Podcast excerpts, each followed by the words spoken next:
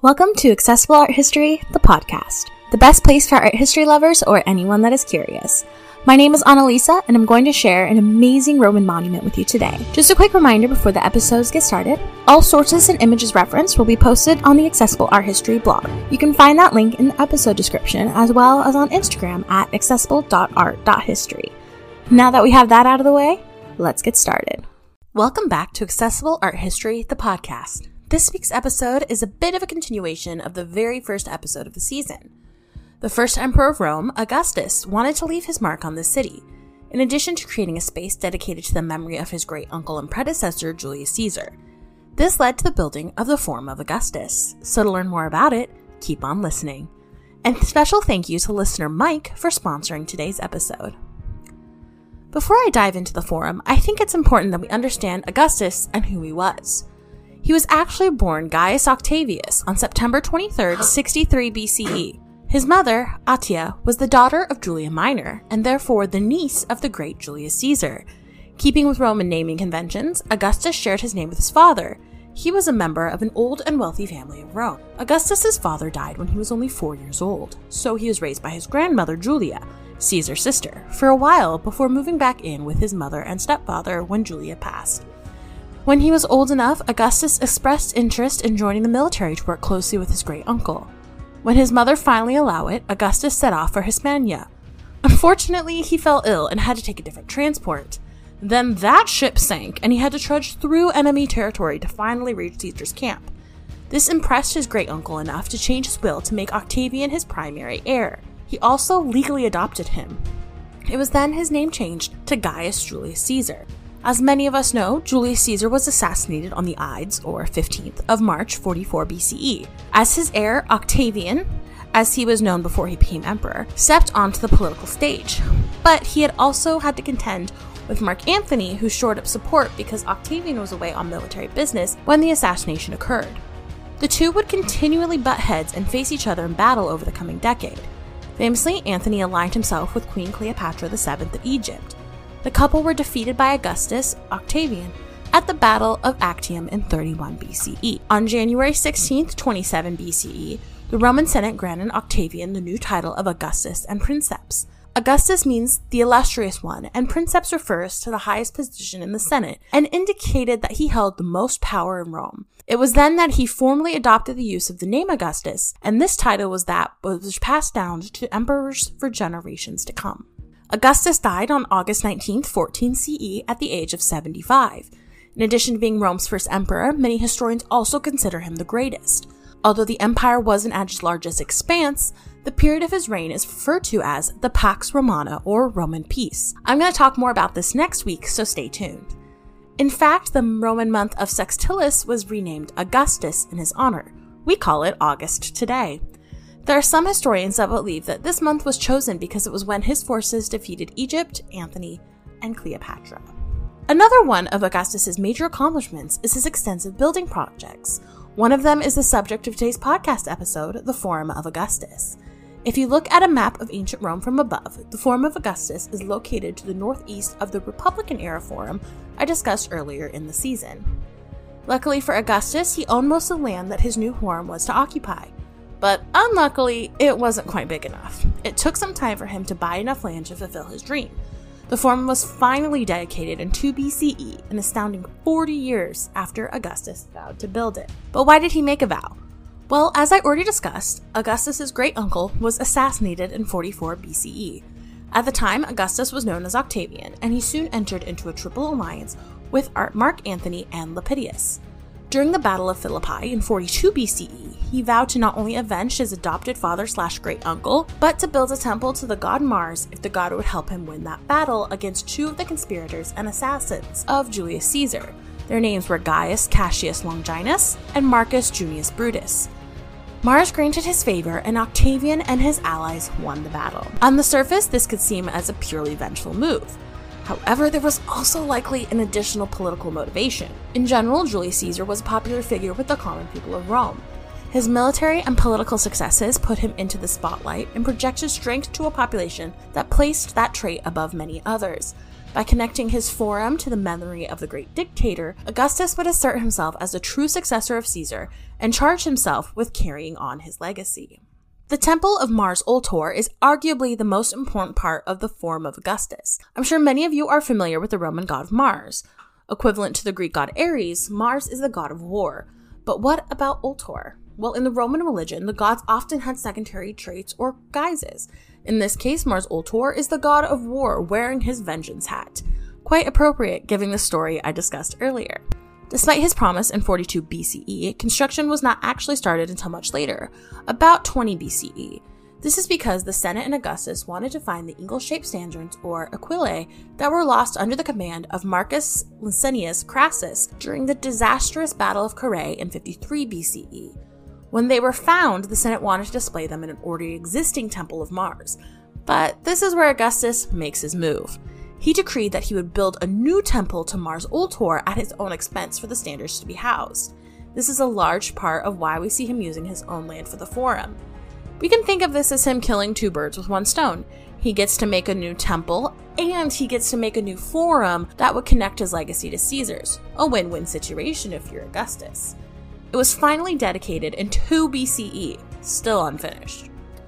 Given the connection to Augustus's promise of vengeance, the temple stood at the center of his forum. On the pediment or triangular gable, he had his name inscribed so that later generations would not forget who ordered the building.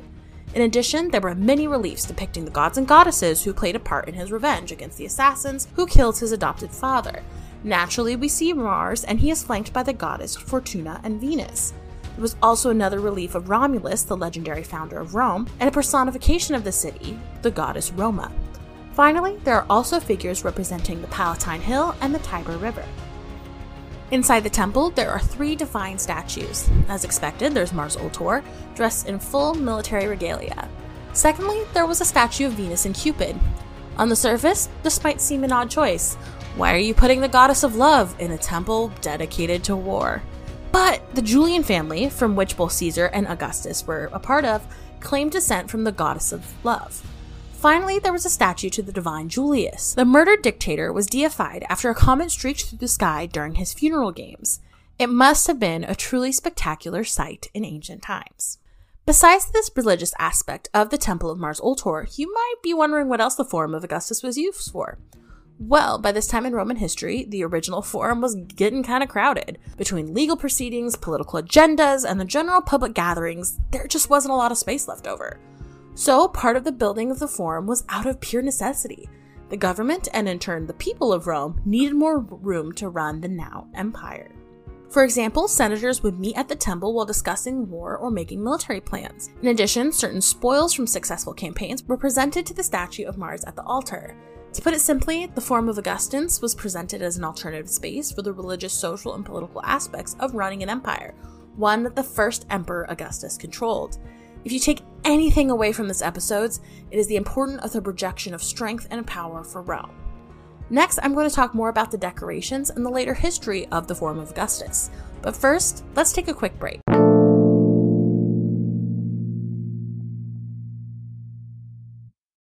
When you need mealtime inspiration, it's worth shopping Kroger, where you'll find over 30,000 mouthwatering choices that excite your inner foodie. And no matter what tasty choice you make, you'll enjoy our everyday low prices, plus extra ways to save, like digital coupons worth over $600 each week. You can also save up to $1 off per gallon at the pump with fuel points. More savings and more inspiring flavors make shopping Kroger worth it every time. Kroger, fresh for everyone. Fuel restrictions apply. Hi there. My name is Annalisa, and I'm the founder of Accessible Art History. My goal is to bring art history content to anyone that is curious. All my platforms can be accessed for free, but there are ways that you can support the cause. If you enjoy this episode, please consider leaving a rate and review on your favorite platform. I also have a Patreon and a Buy Me a Coffee account set up if you feel inclined to support accessible art history monetarily. However, I will always work to bring content for free because I believe that education should be accessible for those who want and need it. Thank you for listening, and now let's get back to the episode.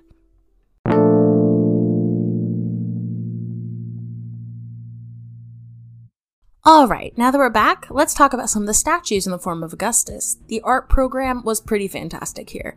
Naturally, there were many of Augustus himself. After all, he did build the space. The majority of them showed the emperor in full military garb, highlighting his achievements. Naturally, he wanted to show off how he had achieved power. In addition, Augustus sought to connect his reign with the rulers of the past. Within the forum space, on the right side, were statues that showed Augustus's illustrious lineage. These statues included the 14 Alban kings and the legendary founders of Rome, Aeneas and Romulus. By connecting himself with these ancient ancestors, Augustus was proclaiming that it was essentially divinely ordained that he was made emperor. In addition to the rulers, Augustus also had statues made of leaders of the Republican era. Each of these men impacted the Roman Republic in one way or another, politically, militarily, and sometimes both. Again, by having these statues added to his forum, Augustus was directly connecting himself with the great leaders of the past, and that he was a continuation of the heritage.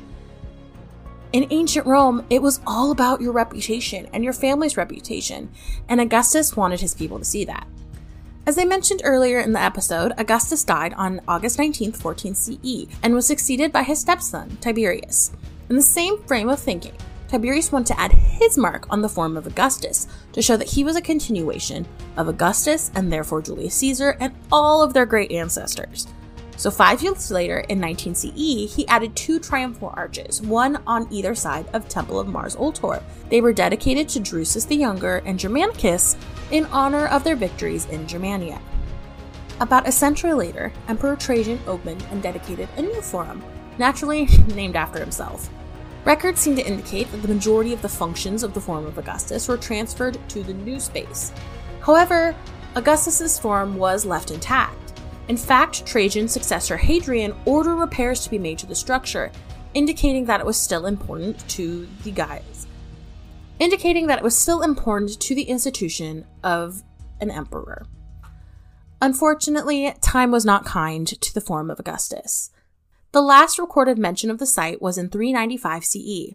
The Temple of Mars Ultor was officially closed by imperial decree in the 4th century when pagan worship was outlawed. By the 6th century, the majority of the forum had been dismantled and its stones carted away for use in other buildings. As with many temples, the once pagan space was turned into a church called San Basilio in Scala Mortuorum. Eventually, the site became overgrown with weeds and was referred to as the Hortus Mirabilis, or the Wonderful Garden. Today, the Forum of Augustus is just a small blip on the map of the larger Roman Forum space.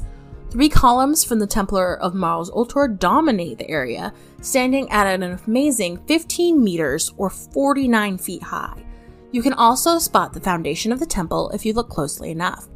Even with these small pieces of surviving structure, we can still catch a glimpse into the past. The Forum of Augustus is more than a public space. Instead, it is a testament to the power of one man and an entire empire. Next week, I'm going to continue my discussion of Augustus when I showcase the Ara Pacis. Make sure you subscribe so you don't miss out.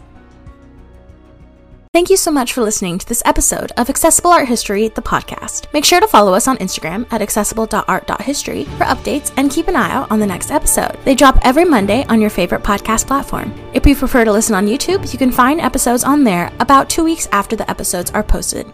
Cheers and see you next week.